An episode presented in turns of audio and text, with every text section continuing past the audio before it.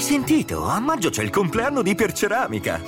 Dobbiamo fare un regalo. Ce lo fanno loro. Per i vent'anni ci sono 20 prodotti con sconti mai visti e mille offerte su pavimenti, bagni, rivestimenti. E andiamo a vederli. Tra l'altro in negozio c'è anche Ristruttura Smart che ci segue in tutti i lavori. Ah, loro ristrutturano e noi risparmiamo.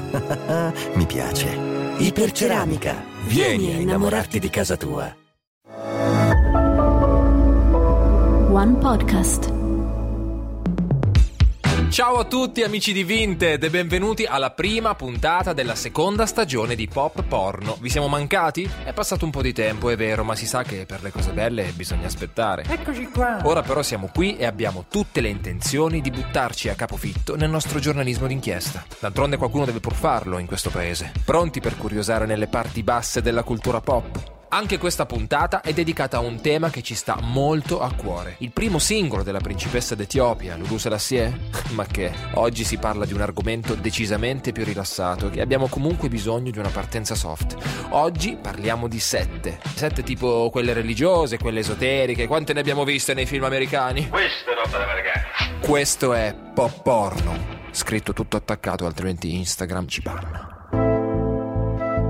Secondo la Treccani, dicesi sette associazioni di persone che seguono e difendono una particolare dottrina filosofica, religiosa o politica. Nella storia delle religioni si indicano come sette gruppi che si separano dalla comunità religiosa originaria per dissenso su questioni dottrinali o disciplinari. A voi la linea. La parola setta deriva dal latino sector. No limits. Che simpa, che vuol dire seguire, ma potrebbe anche riferirsi al verbo seco, tagliare, separare. Non a caso, infatti, uno degli scopi principali di coloro che si fanno chiamare leader è quello di tagliarsi di netto il pene. Non sono riuscito a resistere. Tornando seri, spesso lo scopo del leader delle sette è far sì che il nuovo adepto si distacchi completamente dalla propria cerchia sociale, quindi amici, parenti, squadre di calcetto, padel. Ma a parte questa cosa, quali sono le caratteristiche delle sette? Com'è che si riconoscono? La risposta a questo quesito la leggiamo su Revise Sociology. Revise Sociology. Beh, secondo il sito, come prima cosa, le sette hanno un numero di membri decisamente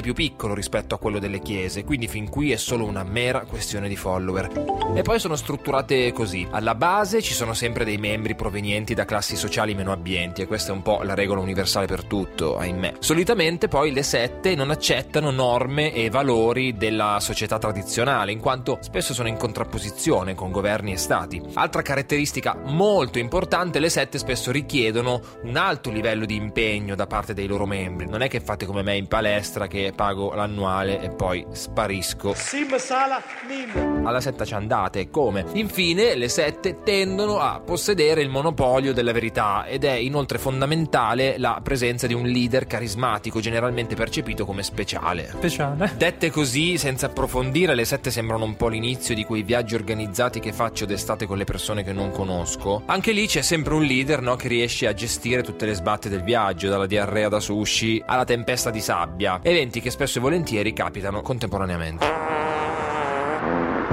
Ma perché proprio noi di pop porno siamo qui oggi a parlare di sette? È facile, raga, perché sono troppe le celebrities che negli anni ci sono passate, a volte scappando traumatizzate, altre volte finendo molto peggio. Oggi vedremo qualche caso eclatante, italiani compresi, ma prima bisogna rispondere a una domanda fondamentale. Ma perché cazzo una persona dovrebbe entrare in una setta? Secondo il sito Use in Itinere, spesso è più corretto parlare di psicosette, quelle che nell'era moderna del progresso scientifico si sono formate per dedicarsi a qualcosa che è sparito con gli anni, ovvero la pratica della magia o di culti esoterici. Oh babacco, oh babacco, sto lievitando. Le psicosette si presentano spesso come centri spirituali o del miglioramento del sé, ma nascondono dinamiche di soggiogamento psicologico. Le persone magari iniziano questi percorsi perché cercano punti di riferimento spirituali e ci sta, fino a quando però non entrano in gioco i fattori che rendono queste esperienze appunto soggioganti e fino a quando poi non ti vendono un aspirapolvere. Dal momento della conversione, infatti, che è un'accettazione delle regole della nuova comunità, c'è sempre anche una rottura con le appartenenze precedenti. Riti, giuramenti e iniziazioni non fanno altro che rinforzare questo processo attraverso una strategia di manipolazione finché l'adepto non sente di appartenere a un gruppo di pochi eletti o gruppo Facebook. In pratica, molte delle persone che decidono di entrare in una setta sentono di avere quindi una carta premium per conoscere i misteri dell'universo. Di solito ci si avvicina a queste realtà in un momento di crisi o smarrimento. Le sette ci sembrano luoghi aperti, capaci di offrire serenità e protezione. Inoltre, questi gruppi si mostrano sensibili a tematiche come ecologia e questioni umanitarie in genere. Ma occhio perché dentro a quelle torte di sorrisi spesso c'è ben altro. Distruzione di identità, strumentalizzazione strumentalizzazioni, violenze psicologiche e tanta, tantissima merda. Ma quali sono le celebrities che hanno fatto parte di una setta? Beh, prendetevi una settimanella di ferie perché sono tantissime. Ho scelto alcuni nomi che mi permettessero anche di parlare un pochino dei principali culti di appartenenza. Vediamoli insieme. Joaquin Phoenix, Rose McGowan e Christopher Owens sono figli di Dio. Certo, tutti i credenti all'ascolto possono ritrovarsi in questa definizione, loro però sono proprio cresciuti tra le braccia di un culto chiamato Children of God, ora conosciuto anche come The Family International. Nato in California nei tardi anni 60, il culto ebbe molto successo nel decennio successivo, quando l'evangelizzazione veniva praticata attraverso il flirty fishing, ovvero l'uso del sesso eh, per dimostrare l'amore di Dio e per guadagnarsi convertiti e supporto di ogni tipo.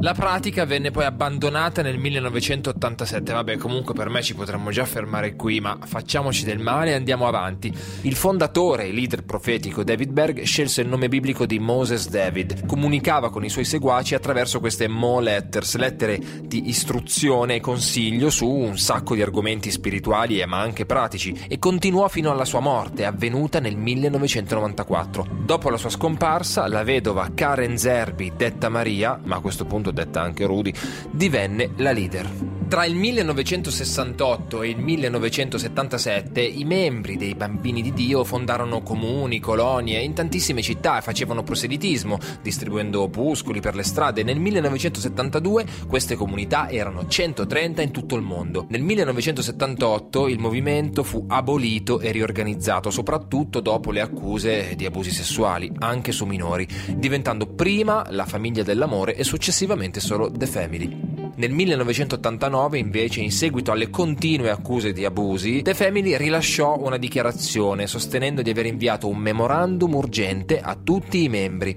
ricordando loro che qualsiasi attività di natura sessuale adulto-bambino era strettamente proibita e che tali attività erano motivo di scomunica immediata dal gruppo. Ah beh, ma allora stiamo tranquilli. E nel gennaio 2005 Claire Borowick, una portavoce di The Family International, ha dichiarato Ci siamo resi conto che durante una fase di transizione del nostro movimento ci sono stati effettivamente alcuni casi in cui i minorenni sono stati oggetto di avance sessualmente inappropriate. Buonasera Claire.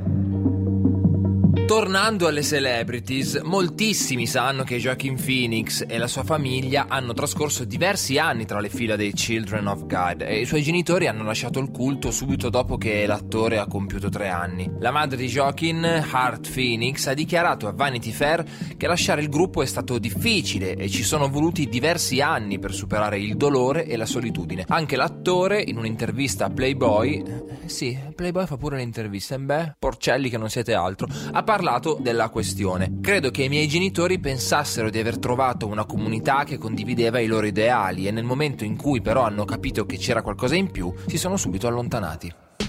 Diversa è la storia di Rose McGowan, che per noi comunque rimane sempre Paige Halliwell, metà strega e metà angelo bianco. Rose ha parlato diverse volte della sua esperienza con i Children of God. Lei, tra l'altro, pensate, è nata a Firenze proprio perché i genitori si trovavano in una colonia italiana del culto e nel 2011 Rose ha dichiarato a People: Ricordo come gli uomini si rapportavano con le donne. Le donne erano lì per servirli. Ma anche mia madre è una donna brillante, è laureata, parla tre lingue. Mio padre era un artista incredibilmente talentuoso. Si è appassionato molto a Gesù ed è caduto in questo gruppo. Credo che per loro avesse stranamente un senso. Rose sostiene anche che l'organizzazione usasse i bambini come merce di scambio e ha dichiarato i bambini erano tenuti molto separati dai genitori. Io ho imparato a leggere a tre anni, a sei leggevo già Edgar Allan Poe.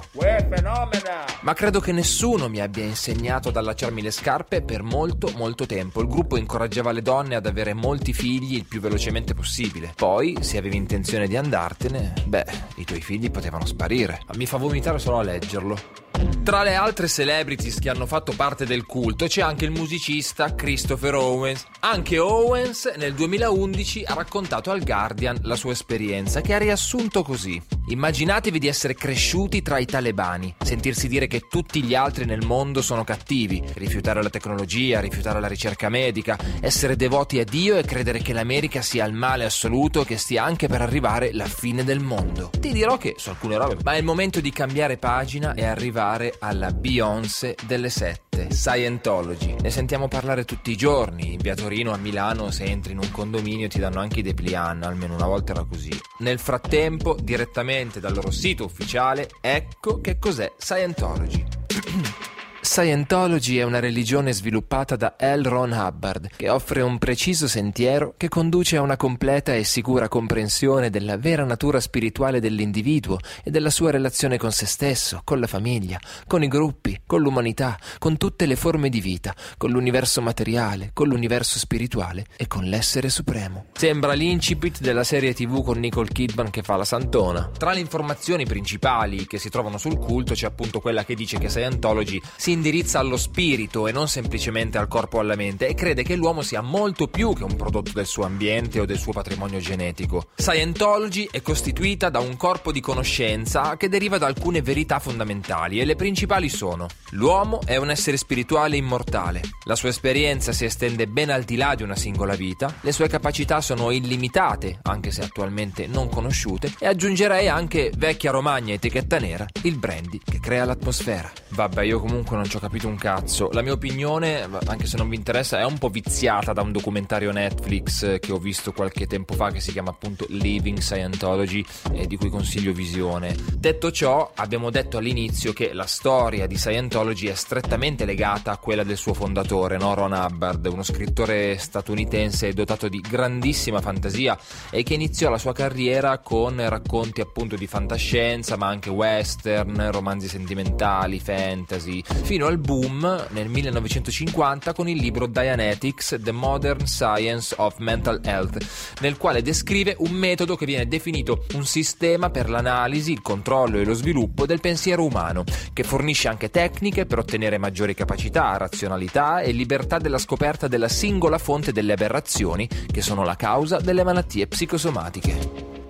Eccola! Essenzialmente Scientology afferma che le reali potenzialità dell'essere umano sarebbero superiori a quelle che normalmente usa e comprenderebbero quindi il potere di guarire dalle malattie con la sola forza del pensiero. Aspettini un pochino. La prestidirigirimi. Leggiamo su Wikipedia che gli esseri umani non avrebbero normalmente accesso a queste facoltà a causa di crimini commessi o di traumi fisici e mentali subiti sia nella vita attuale che in quelle precedenti. Scientology definisce clear l'essere umano libero dai suoi traumi e cosciente di tutte le sue reali capacità. Come si diventa clear? Con dei corsi e livelli di auditing, una tecnica uno a uno tra un praticante che pone domande e un paziente che fornisce le risposte.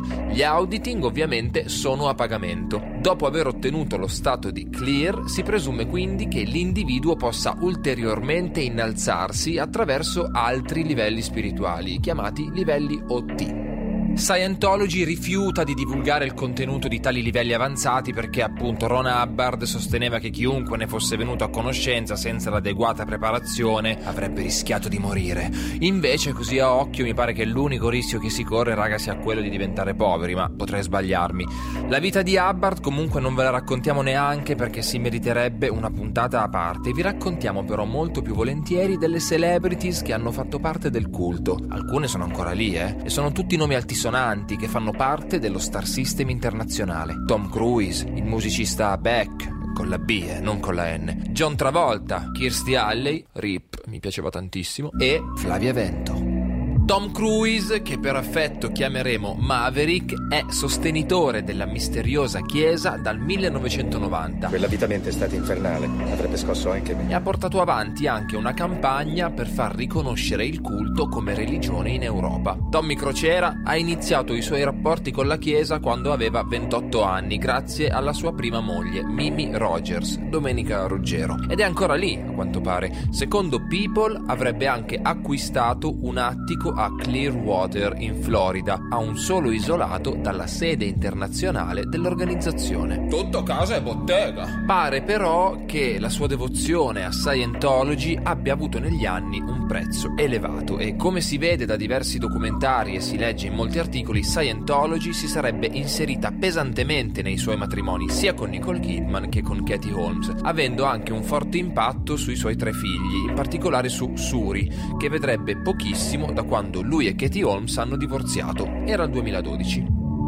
Con Nicole Kidman invece Cruise si era mollato nel 2001 dopo 11 anni di matrimonio e spesso si legge che il ruolo di Tom in Scientology sia stato fondamentale nella rottura. Nicole infatti non è mai diventata parte del culto. Sometimes the world of the dead ed è quindi stata etichettata come persona soppressiva. La Kidman sarebbe anche stata allontanata da Isabella e Connor, i figli adottivi dei due, rimasti col padre dopo il divorzio e cresciuti a tutti gli effetti come Scientologist. E poi ricordate quelle fantasie sul marinaio in Eyes White Shut? Furbacchiona questa Nicole. Discorso simile anche per Katie Holmes, che non è mai diventata una seguace del culto e avrebbe pare chiesto il divorzio per proteggere la figlia Suri dall'influenza dell'organizzazione. Nel 2003 Cruise ha detto alla rivista People che gli insegnamenti del fondatore di Scientology lo hanno aiutato a superare la dislessia, oltre a essere fondamentali anche per il suo successo come attore e per la sua capacità di affrontare le sfide della vita. Sei forte, Maverick! Tra le sue uscite migliori a tema, come elenca il Daily Star, ci sono nel 2005 la frase La psichiatria è una pseudoscienza,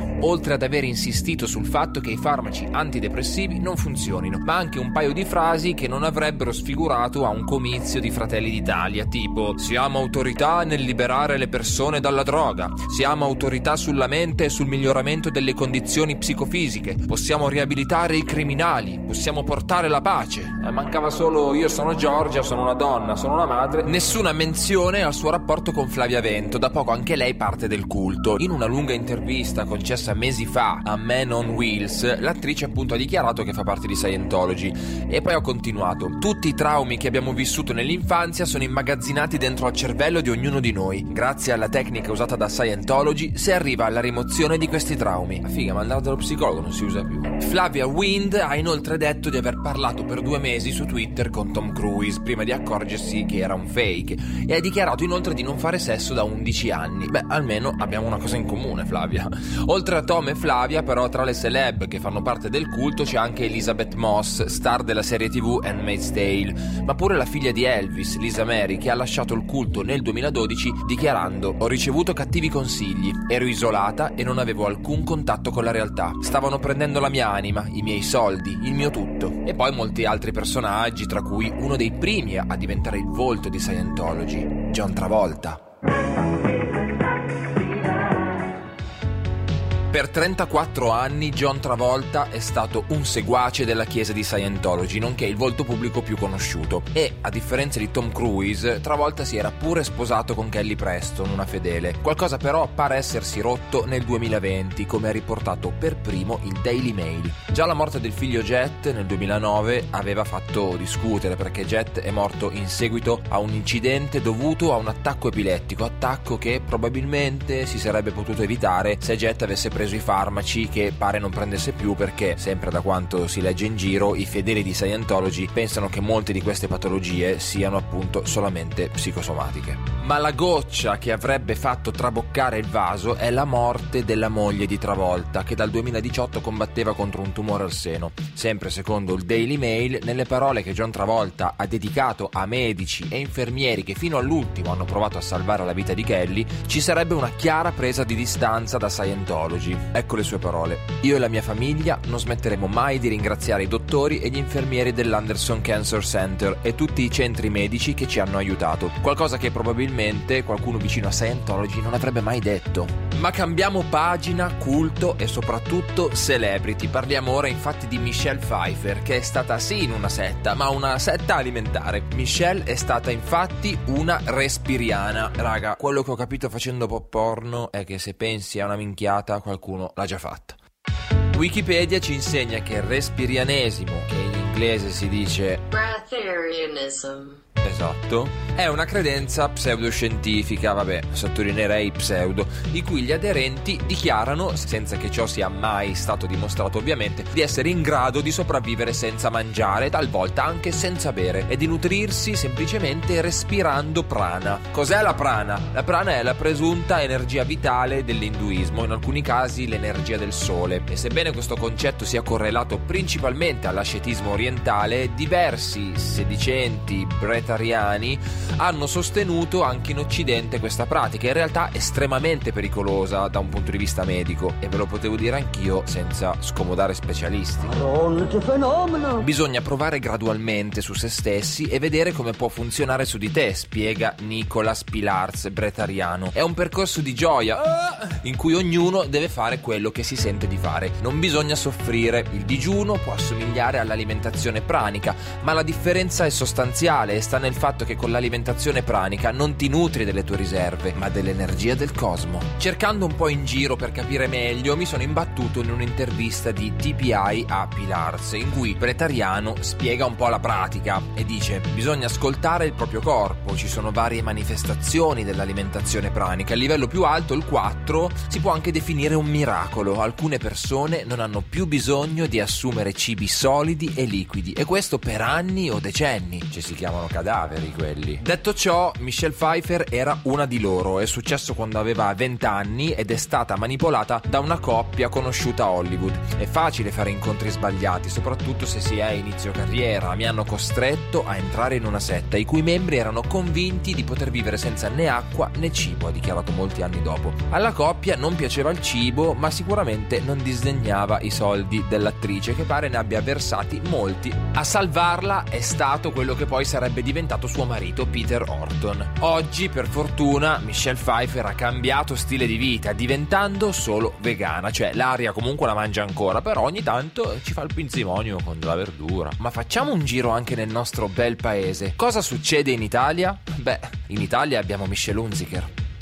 In un'intervista al Corriere della Sera, la conduttrice ha raccontato come ha vissuto i suoi cinque anni più bui, quelli in cui è stata vittima di Clelia e dei Guerrieri della Luce. Cinque anni che ha raccontato in un libro eh, che si chiama Una vita apparentemente perfetta, uscito nel 2017, in cui dice: Una volta uscita da lì è stato un continuo tentativo di ricostruire la mia vita. Ho sofferto di attacchi di panico e per anni ho creduto che sarei morta di lì a poco. Per soffocamento, come aveva previsto la setta. Pensate che tutto è iniziato per dei capelli che al mattino Michelle contava numerosi sul suo cuscino e dopo aver provato qualche rimedio, Michelle aveva deciso di provare con la pranoterapia rivolgendosi a tale Clelia. Tac, i capelli ricrescono e lei inizia a confidarsi capendo di avere una grossa ferita da rimarginare, il rapporto interrotto col padre alcolizzato.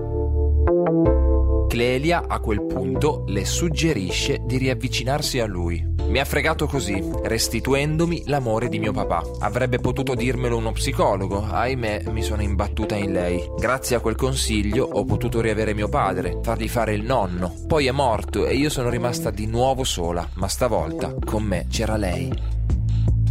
E poi ancora, Clelia ti catturava per la bellezza e la purezza, era sempre profumata, con un sorriso pazzesco. E infatti era proprio questa la prima regola della setta, come scrive anche Vanity Fair. Per conquistare il mondo bisognava mantenersi puri, curando sia l'igiene personale, ma anche praticando astinenza sessuale e stando alla larga da chi aveva dentro di sé energia negativa. Quella roba dell'igiene la consigliamo anche se non volete far parte di nessuna setta. Michelle, nel frattempo, eh, si era allontanata da tutti gli affetti affetti, pure dalla madre, e se la sua carriera decollava, il merito non era suo o del suo talento, ma del fatto che fosse diventata una guerriera della luce. Ha lasciato la setta nel 2006. Uscita dalla setta ho trovato una guida spirituale, frate Elia, che mi ha permesso di incontrare padre Amor, mi ha rassicurata e poi mi ha benedetto. Alcuni anni prima un giornale scrisse che proprio padre Amort aveva dichiarato che Michelle fosse posseduta dal demonio. La dichiarazione ovviamente era finta. Clelia invece era verissima. Oggi non ho rancori, ho scoperto la fragilità della setta. Vorrei solo dire ai ragazzi di credere negli affetti veri e non nei maestri. Se è capitato a me, non deve per forza capitare a tutti. Brava Michelle. Amici di Pop Porno, se la vostra setta preferita non faceva parte di questo elenco, non temete. Forse torneremo con la seconda parte in cui parleremo di altri spassosissimi culti, logge e società segrete. E in fondo chi lo sa, forse anche Pop Porno è una setta e io sono il vostro leader. Fatemi pure un bonifico di prova, che vi sento pieni di energie negative da scacciare. E ci rivediamo alla prossima. Pop Porno è un podcast scritto da me, Filippo Ferrari, con Emil Iardo. Montaggio Emiliardo. Musiche originali Tiziano Stfu. Supervisione tecnica Gabriele Rosi. Responsabile della produzione Danny Stucchi. Una produzione One Podcast.